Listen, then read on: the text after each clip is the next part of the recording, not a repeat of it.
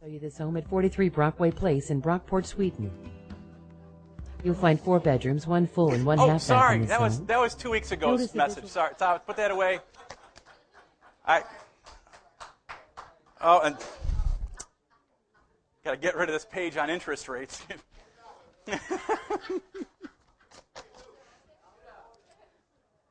just just in case you missed out, I was just getting back at Rob from last week. I thought it was pretty funny what you said last week. It wasn't even me, it was Dan that told me the joke. Dan, Argento. oh yeah? He said, he said, I'm glad you're back. I'm tired of hearing about Nothnagel. Uh-huh. That wasn't even from the pulpit, Dan. All right. Good morning. What's that, Dan? You want to see some more? No. All right, let's pray. Thank you, Lord. Oh, Heavenly Father, we thank you. Thank you for this opportunity to be together this morning. We thank you for your presence here today. Lord, what you have done to prepare our hearts for your word. Lord, we ask that you would indeed uh, take your word this morning, that you would use it to teach us and to conform us, Lord, more into your image. We just thank you in Jesus' name. Amen. I have to say, I'm going to take a big chance here. I'm going to go for my Bible in front of them. Careful. All right. I am really impressed that all of you remembered to set your clocks. I mean, typically, there. I don't know if I can ever remember a Sunday where people didn't straggle in an, a, an hour late on a clock change Sunday, and everybody remembered. Maybe it was the. Maybe people are reading the emails. That's amazing. So uh, well done, everybody. That's uh, very impressive. Um, this morning's message is going to sound a little bit like the message I shared two weeks ago, um, and that's because I'm going to take one of the one of the points that I shared two weeks ago, and, and that's really going to be the focus, the emphasis of today's message. Uh, I'm going to ask for for some participation, like I like I often will do.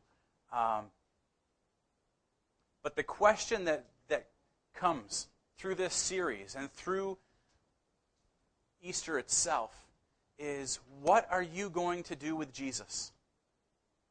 And we looked and we said, okay, how, how did the Romans deal? How did the soldiers?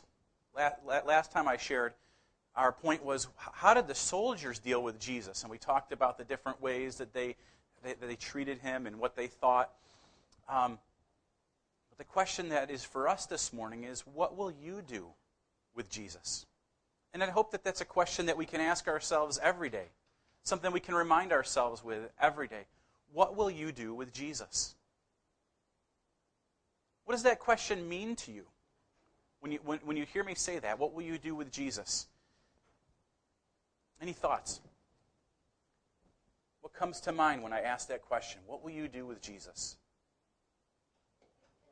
Okay? Dan's answer is whatever Jesus wants to do with me. And that's a great answer. But what, it, what does the question mean to you? Because I think there's a few different ways for us to look at that question. What will you do with Jesus? Part of what comes to my mind would be well, what do you mean? What will I do with Jesus when? So, what comes to mind? What thoughts come to your mind when you hear that question? What will you do with Jesus? All right? In order to know where I will go with Jesus, I need to know where I've been with Jesus. All right? So that's a, that's a, good, a good question to ask. What else comes to mind? What will you do with Jesus? How will I believe? What should I believe? Do you remember me talking about um, that song from Jars of Clay called Worlds Apart? And the, the line in the song says, What I need and what I believe, they're worlds apart. Because what you need is what the Scripture says. And what you believe is how much of what you believe what the Scripture says. What will you do with Jesus? What else comes to mind? Okay.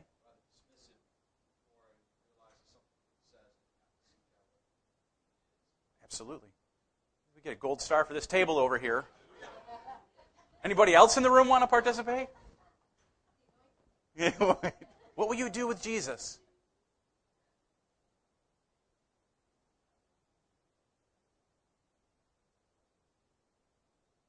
Okay.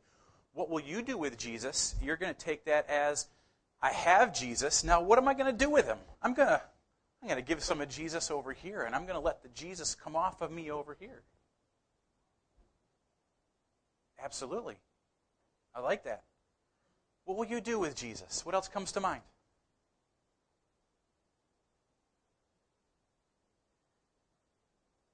How are you challenged when you hear that question?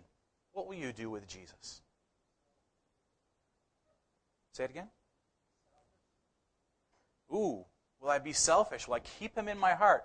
Hey, I know what I got. I got what's good, and I'm going to heaven, and I'm good. That's good.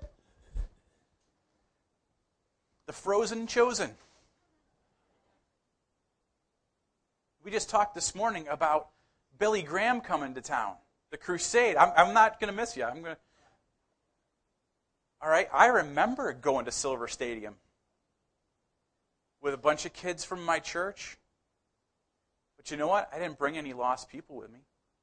I didn't invite any unsaved people to come along with me.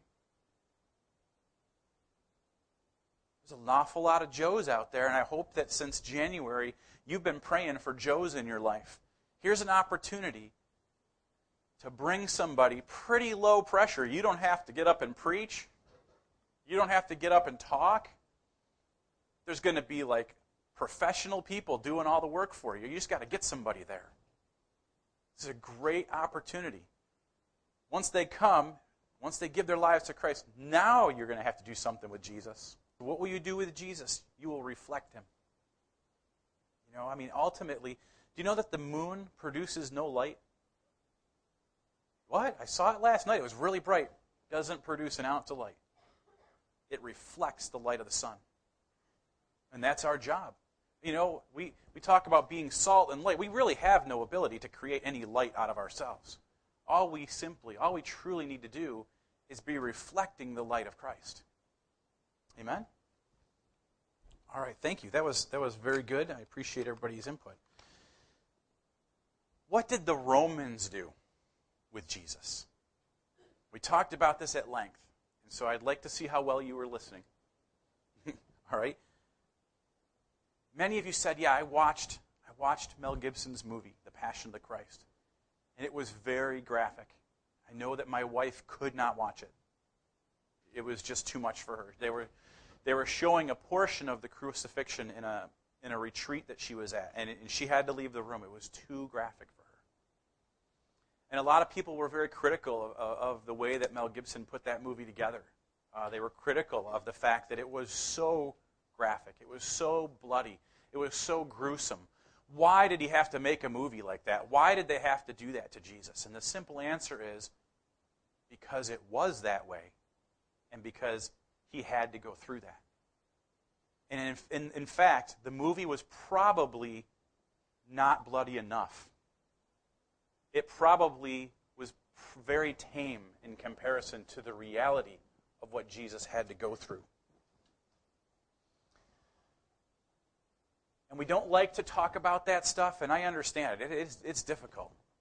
I told you, I told you before, I wept like a baby watching that I, I could not control, sobbing, watching what our Savior did for us. Not an easy task. But we need to understand how important this aspect is. The Gospels devote a third of the text to this week, this one week in Christ's life. All four Gospels talk about the crucifixion and the suffering of Christ. Only two of them talk about the birth of Christ. And we, we go crazy about Christmas. I've told you before, it's my favorite time of the year. Because it's, it's fun and it's nice to talk about the little baby Jesus. And you know what? We, we do pretty well with Easter. I mean, everybody loves a happy ending, right? He rose from the dead, he conquered the grave. We like the happy ending. But we also, it's, it's so important that we understand the suffering, that we understand what Christ did, the sacrifice that he made for us. One third of all the Gospels focuses on this one week time period. And so I think it's pretty important. I believe that God feels it's very important for us to focus and understand this at the same time.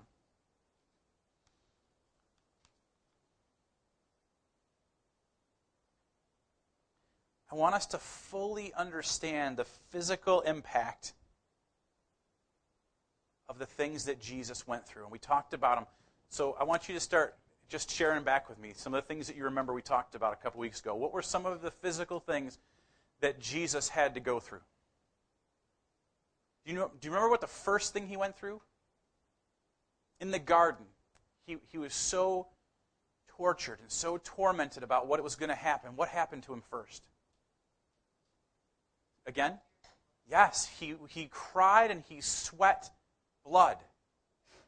You're like, well, how is that, how is that possible? Well, I'm going to read to you. I don't necessarily like to do this, but it makes more sense. Medical doctors explain the drops of blood.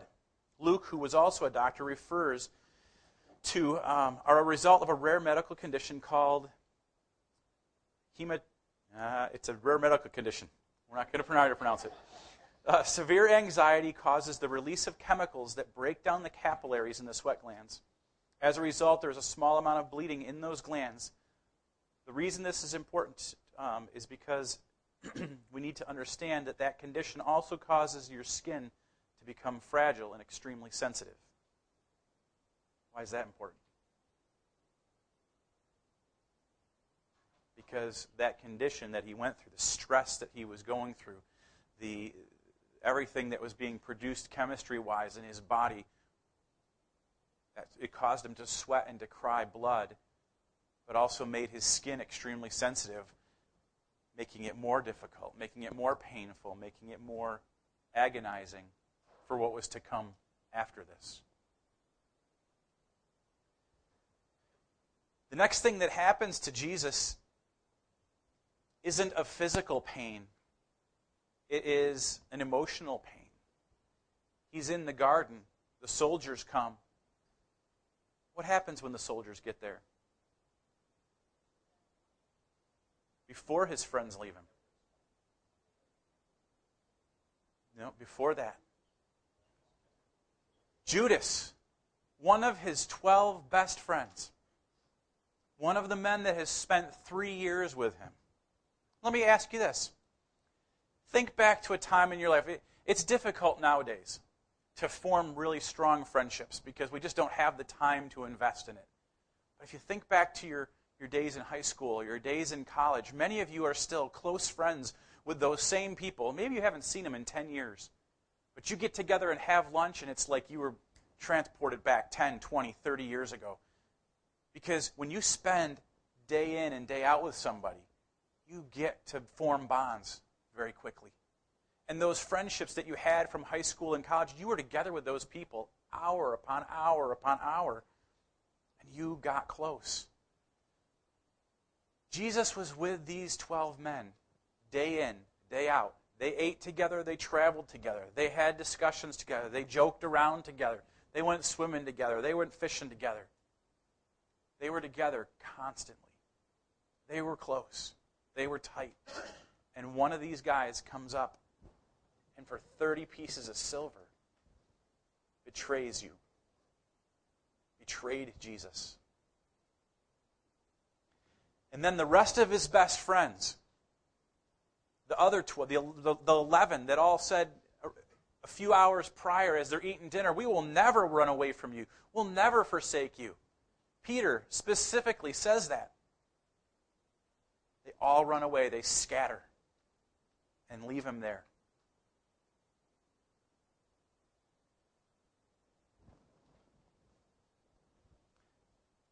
They, they grab him. Do you remember what Jesus says to them, the soldiers? He says, Listen, I, I, where have you been? I've been walking around in Jerusalem all week long. Why didn't you come and get me? Why are you here at night with torches, being secretive? He knows he's innocent. He knows they can't pin anything on him. He knows they've got to do this all in private. And they cart him away in the middle of the night. The betrayal And of course, it was all it was all planned because then he gets to the high priest's house, and who's there?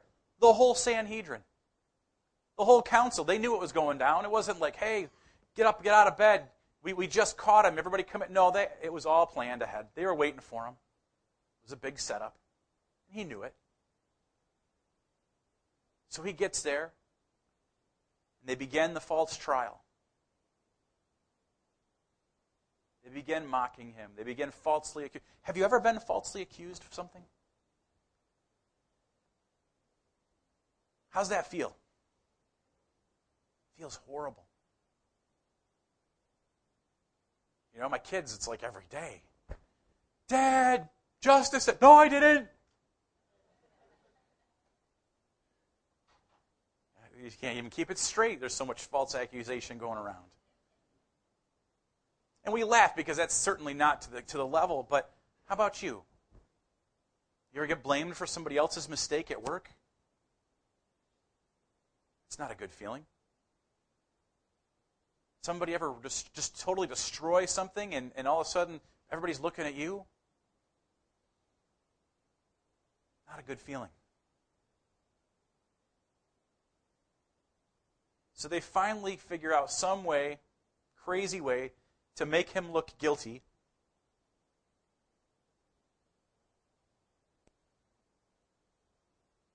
Take a, take a look back a few chapters in the scriptures. Was Jesus not one of the most amazing people with words that you'd ever see? They would come in there and they would make accusations against him. I mean, I think, I think Pastor Rob was sharing last week where they brought the woman caught in the act of adultery to Jesus. This was the ultimate trap. It was very clear in the scripture what you're supposed to do with somebody caught in adultery. And yet, Jesus had a way of diffusing the whole situation so that he finally looks up and everybody that had brought this accusation walked away. Jesus was clever with what he got with what he was able to say. They tried to trap him with the taxes. And he says, Whose picture's on that coin? Oh, it's Caesar's. Well, you know what? You give to Caesar what belongs to Caesar. You give to God what belongs to. They, they didn't know what to do with him. So you've got to believe that in this court, this false court, that Jesus had the ability to, to say and do whatever he needed to do to prove himself innocent. And yet he had to sit there and take their false accusations. That's even worse. Can you imagine your kids? Dad, so and so. And then they have the so and so just sit there and go, would never happen in my house. He just sat there, didn't say a word. In fact, they got aggravated at some time. When he was before Pilate, he wouldn't, he wouldn't defend himself. And he was like, dude, aren't you going to say anything? Even before the priest, he finally had to, they said, by the Lord, by the holy God, by Yahweh, we command you. Are you the Son of God? And he had to respond to that. He said, It's as you say it is. You said it, not me.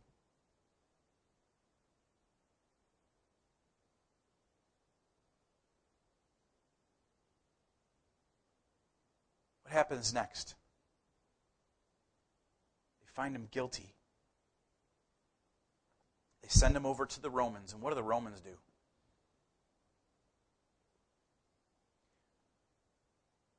They beat him. What was their goal in beating?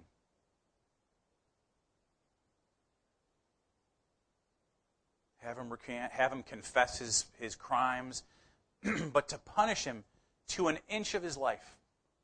To try, and, and you know what? I, I, I didn't research this yesterday. I had heard it said once before that the point of the beating was to try to satisfy the Jews and say, look, he's suffered enough. He's been punished enough. Let it go.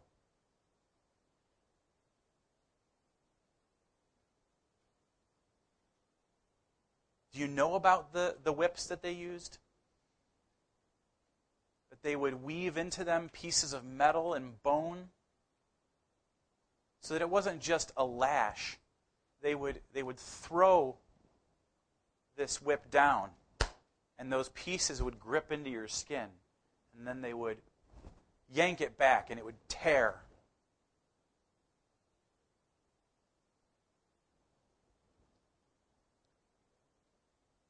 Things that I read said that many times that, that, that your insides started to fall out after this process was done. That intestines and, and muscles and, and tendons and sinew and was all just coming out. I don't know how people lived past the beating. They said six out of ten men wouldn't survive the beatings.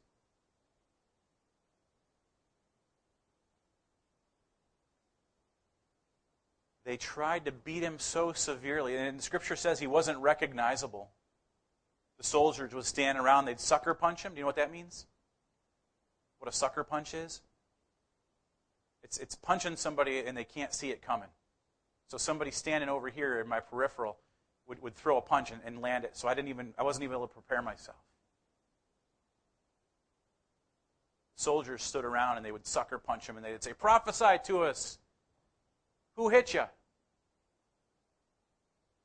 Talked about the crown of thorns, so his skin's already sensitive from the stress. They press this. Not a lot of there's not a lot of nerve endings in your head. There's a lot of capillaries. You ever hit your head? You know, stand up into a cupboard and you can't stop the bleeding.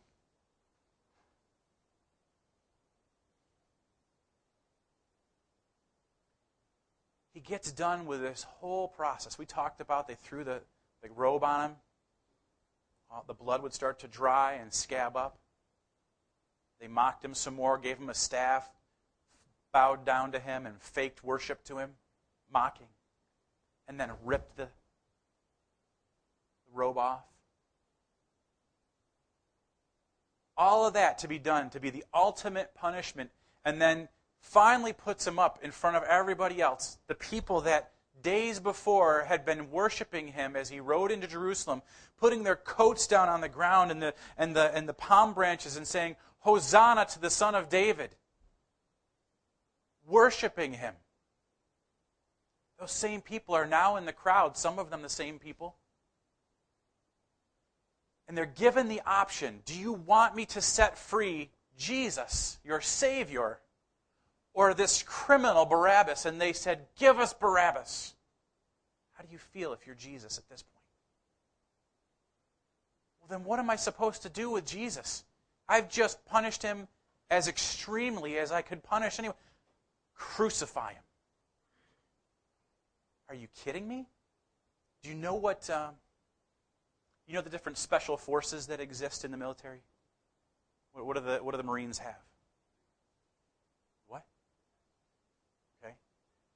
The Green Berets, Navy SEALs, Rangers. Okay?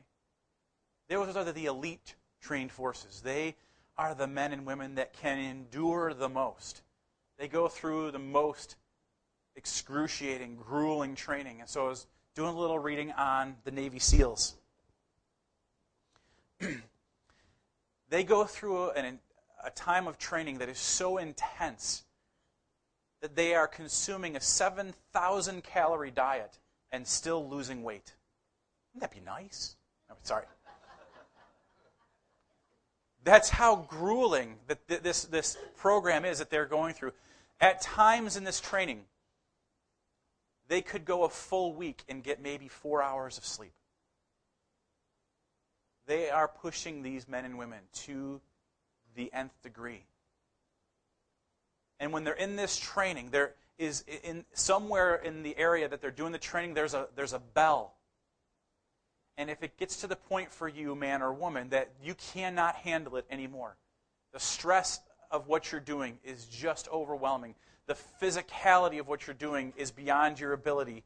The, the pain of what your body is going through is more than you can handle. All you have to do is go up and ring the bell, and then it, and it stops.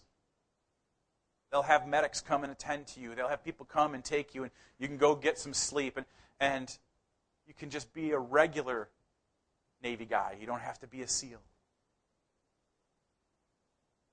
All they have to do is ring the bell. You know what amazes me about Jesus? He never rang the bell. He never rang the bell. He had the bell there. He could have done it at any time. Take a look at John 18. I'm going to read this to you.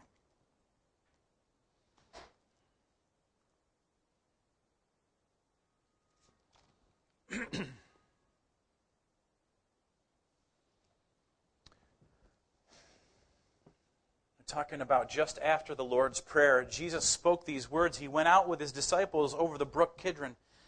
And there was a garden. We're in verses 1 of, of chapter 18. And he and his disciples entered, and Judas, who betrayed him, also knew the place, for Jesus often met there with his disciples. And Judas, having received a detachment of troops and officers from the chief priests and Pharisees, came there with lanterns and torches and weapons. Jesus, therefore, knowing all things that would come to him, went forward and said to them, Whom are you seeking? And they answered him, Jesus of Nazareth. And Jesus said, I am he. And Judas, who betrayed him, also stood with them. And when he said, I am he, they drew back and fell to the ground. And he asked them again, Whom are you seeking? And they said, Jesus of Nazareth. And he answered, I told you that I am he.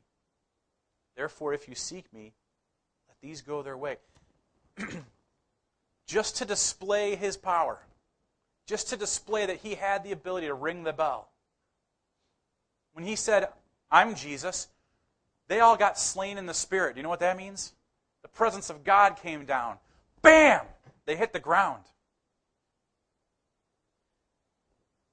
Matthew 26 says that Jesus could have at any time summoned 12 legions of angels. That's a lot of angels. That's 72,000 angels. There was 72,000 angels waiting for him to speak the word, and they would have come down and wiped it all out. Do you ever see something on the news where somebody's threatening the president? What they do to that poor sucker? That, that man is having a bad day, let me tell you. You do anything to threaten the president, and a whole lot of hurt comes down on you.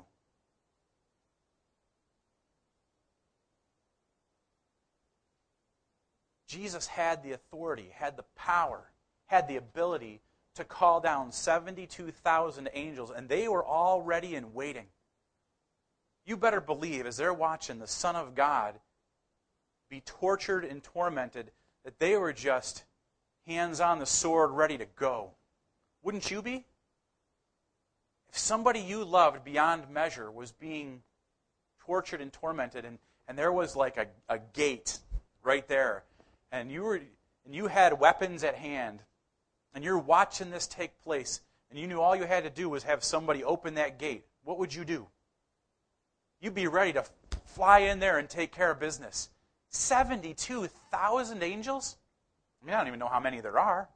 That seems like a lot. And they're supernatural, so I don't really think you'd need more than one or two to take care of things.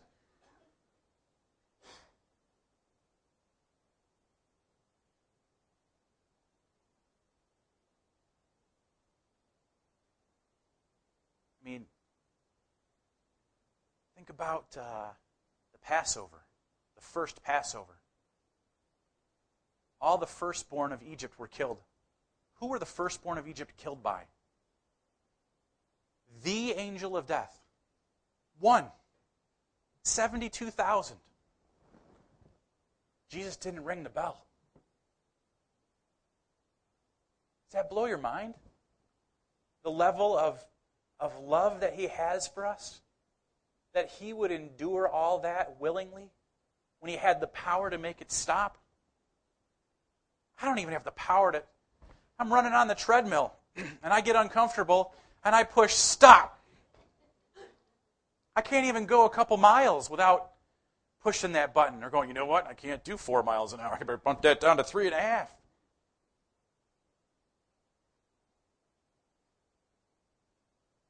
How easy is that? Do you do, you do the treadmill? I mean, Nothing simpler. Walking along, walk a little faster, a little bit of a joggle, that's too much. Push the button, ring the bell. And here's Jesus. It would have been that simple for him. I mean, I've got the ability on my treadmill, it's kind of a nicer one. I can clip this little clip and it runs over here, and if I get if my pace gets too slow and I get too far and too close to the back, it pops off and stops automatically. That's how easy it is to ring the bell for me. I'm sure all Jesus had to do was think, I've had enough. And it would have been done. And yet he didn't ring the bell. So, why did they do this? And here's, here's the pressure. Here's where it's going to get uncomfortable for us. They did it out of ignorance. These Romans didn't know the scriptures. These Romans didn't know who Jesus was. They didn't even know what the idea of the Son of God really meant. I mean, if you're a Roman, you, you're a polytheist, anyways. Right? You believe in lots of different gods. So here's just another one. And you know, and they probably looked at the, the Jews as being an inferior, stupid people, and this is just the Jewish thing, and you don't really get it, and complete ignorance. But is ignorance bliss? It's, maybe sometimes, but oh, officer, I didn't I didn't realize that I was doing 70 and a 35. I'm sorry, I just didn't know. Oh, you didn't know? Well, silly me, I shouldn't have stopped you. In fact, I, I shouldn't write you a ticket because you didn't know. Does that happen? Never. Ignorance is not an excuse. I didn't know doesn't make it better. I didn't know doesn't make you innocent.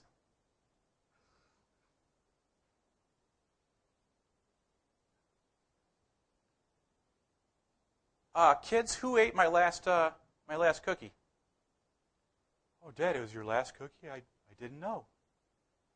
You see how there's a, a, a box of Oreos and now there's none in it? Did you remember me saying, These are my Oreos, please don't touch them? I, I, I didn't hear you. Really? Well, Dad, you could put some of the crumbs together and. I didn't know is not a good excuse. I didn't know. Oh, look, there's the garbage truck going by, and I didn't put the trash out at the curb. I forgot it was Tuesday. I didn't know it was Tuesday. Well, guess what? They're not making another trip for you. I didn't know doesn't make it better, it doesn't fix it.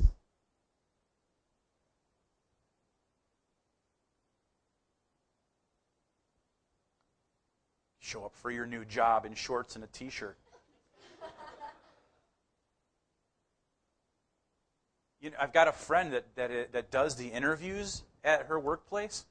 She said you'd be shocked the things people will show up for an interview in. Oh, we didn't know. Well, guess what? You don't really want a job. Showing up for an interview in shorts and a t shirt. Are you kidding me? Kids going to McDonald's don't even do that. I don't know is not a good excuse. Did you know that you are beating the Son of God beyond recognition? Did you know that the blood that's being splattered on your face is payment for your sins?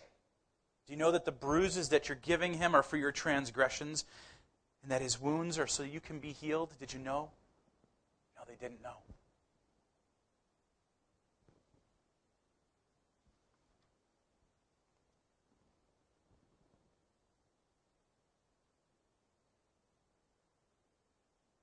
Ignorance is not an excuse, it's not a legitimate reason. Can you imagine somebody that committed a crime standing before the judge and their attorney gets up and says, Judge, my client didn't know that that was a crime. The judge is going to say, That's too bad.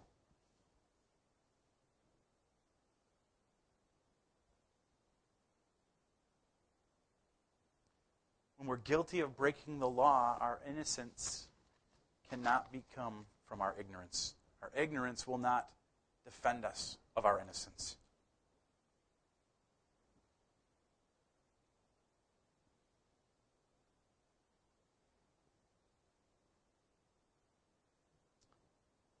Listen to this Matthew 11, 20 and 22. In the towns where Jesus had worked most of his miracles, the people refused to turn to him, and Jesus was upset with them. He said, You people of Chorazin are in for trouble. You people of Bethsaida are in for trouble too. If the miracles that took place in your towns had happened in Tyre and Sidon, the people there would have turned to God a long time ago. They would have dressed in sackcloth and put ashes on their heads. But I tell you that on that day of judgment, the people of Tyre and Sidon will get off easier than will you.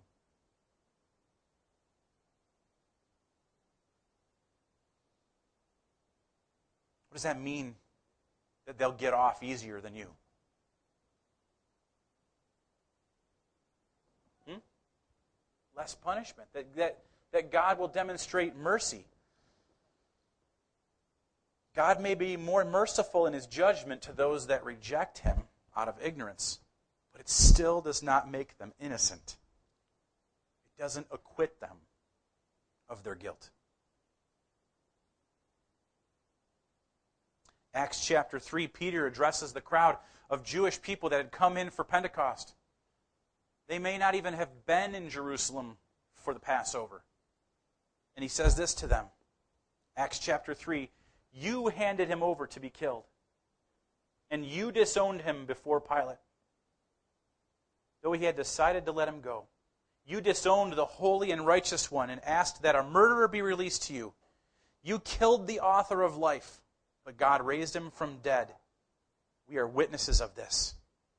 He says, You are guilty for this crime. And then in verse 17, he says, But brothers, I know that you acted in ignorance, as did your, leaders. And in verse 19, Peter gives them the appropriate response to their ignorance. He says, Repent then and turn to God so that your sins may be wiped out. The times of ref- that times of refreshing may come from the Lord. Their ignorance doesn't get them off their hook, but repentance does. What will you do with Jesus? I don't know. I don't know where you are today as I look around the room. I know most of you, and I know many of you. I know your story. I don't know where, you're, where you are with God today. What will you do with Jesus?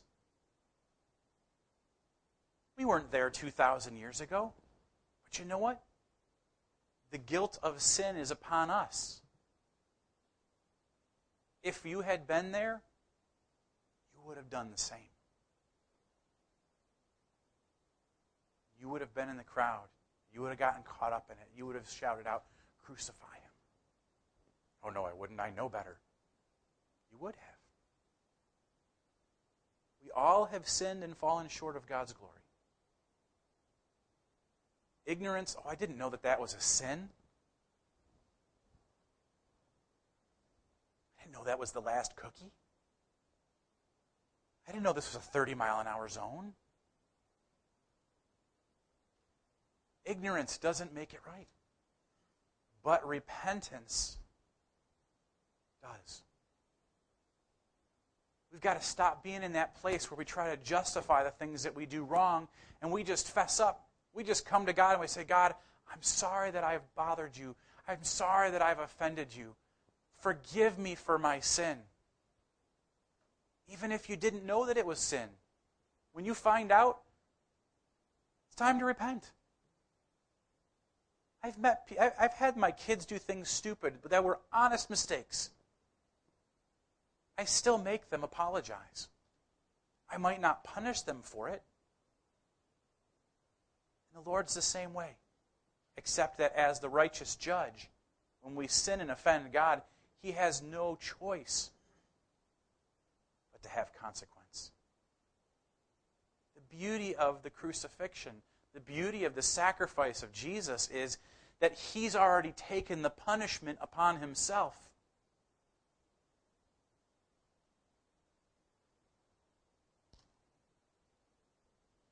What is a voucher? Anybody? What's a voucher? Like an IOU. All right? If I say, it's kind of like a gift card. For your birthday or for Christmas, I get you a I get you a gift card for your favorite restaurant. And I give it to you and I say, "Hey, when you go to the restaurant, your meal's already been paid for. You just give them this card." What happens if you go to the restaurant and you don't give them the card? You don't get a free meal. Well, what, what you just told me, the meal's been paid for. Yeah, but you got you got to redeem the voucher. You've got to give them the card. Listen, the price for your sin has been paid for. If you don't hand them the card, it doesn't matter. There's a, there's a disconnect, I think, that people make. Oh, well, Jesus paid for my sin. Yeah, but you got to got to cash it in. You got to go before the king and you have to confess your own sin. Has your sin been paid for? Yes. Have you been forgiven? Yes. Well, then I don't need to do anything. Not true.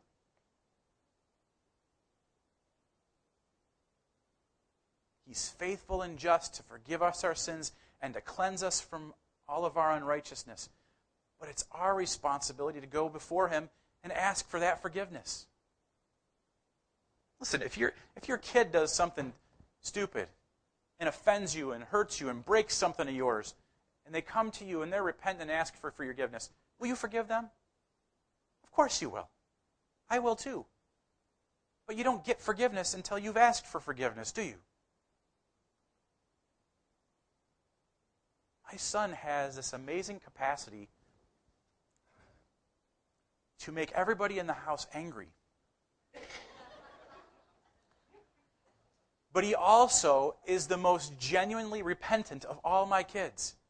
Like when he when he finally cools down and, and gets what he did wrong, he'll come to you with all genuine sincerity and say, Dad, will you please forgive me? And you know it's genuine. Whereas other children may flippantly throw an I'm sorry out there, I know when justice is sorry. He's genuine. We need to be genuine when we come before the Lord.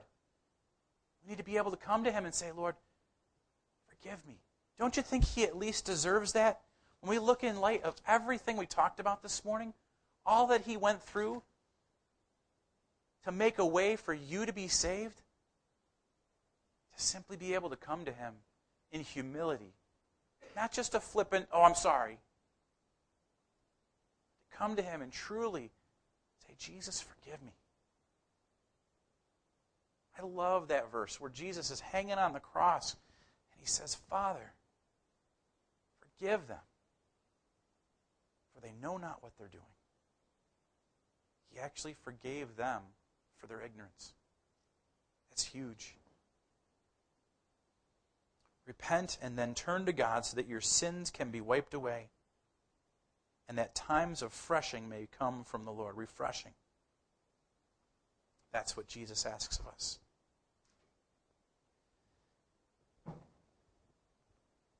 So maybe some of you have shut Christ out of your life because of ignorance. Maybe you didn't grow up in the church and Jesus loves me, this I know, for the Bible tells me so, was not the first song you ever learned. Maybe you didn't have the advantage of some other Christians that, that grew up in the church. You never went to church as a kid, or maybe you were a Christmas, Easter kind of family. You didn't realize that Jesus' blood was spilled for you, for your lying and your greed and your pride and your lust. You didn't know. This morning, I want to challenge us to not try to defend ourselves with our ignorance any longer, but to truly just turn to the Lord and say, Jesus, forgive me. I'm so sorry. for the things that I've done. Let's pray together. And I'm just going to pray a general prayer, but I, I'm asking you this morning to do some business between you and the Lord. Maybe there's some areas of your life that you've been trying to, to justify, or maybe there's some things that God's been exposing to you lately, and, and, and maybe they were simply things that you've offended God out of ignorance. But this morning I'm believing that the Lord's trying to say, all right, it might have been done out of ignorance, but you still need to make it right with me. It's time to get that taken care of this morning. All right? Let's pray. Jesus, it's, it's hard sometimes to, when we're confronted with ways that we've offended you and the things that we've done that are wrong. And, Lord, a lot of times we, we do do them out of ignorance. We just didn't know that it was offensive to you or that it would be bothersome to you. But Lord, this morning we're asking forgiveness. We're asking that you would forgive us, Lord in light of the great sacrifice that you made and all that you went through for, for the sake of, of little old us, little me. It certainly seems like a, a small thing to ask, but Lord, we ask that you'd forgive us. You'd set us free from our unrighteousness. That you would cleanse us, that you'd make us right, that you would use us for your honor and your glory. Jesus, we thank you. Help us, Lord. Help us to become more like you. In Jesus' name. Amen. Listen, it's some people don't relate well to sports analogies, but um, every time we make a mistake, every time we sin, God will be there to forgive us and to, and to let us start all over again. But I want to challenge you to not live a life like that. Because it limits the effectiveness of God in our lives when we do stuff like that. And I think I've shared this analogy before, but it's similar to in a football game. If your favorite player, doesn't have to be your favorite player, if a player makes a really good progression in a, in a play, whether it's a passing play or a running play, let's say they, they, that that, a runner breaks five or six tackles and gets through the, the line and, and runs 30 yards for a touchdown, and everybody's going crazy, but there's a, there's a little yellow piece of cloth on the ground. And the referee picks up the flag and says there was holding on the play. What happens to the touchdown? It goes away.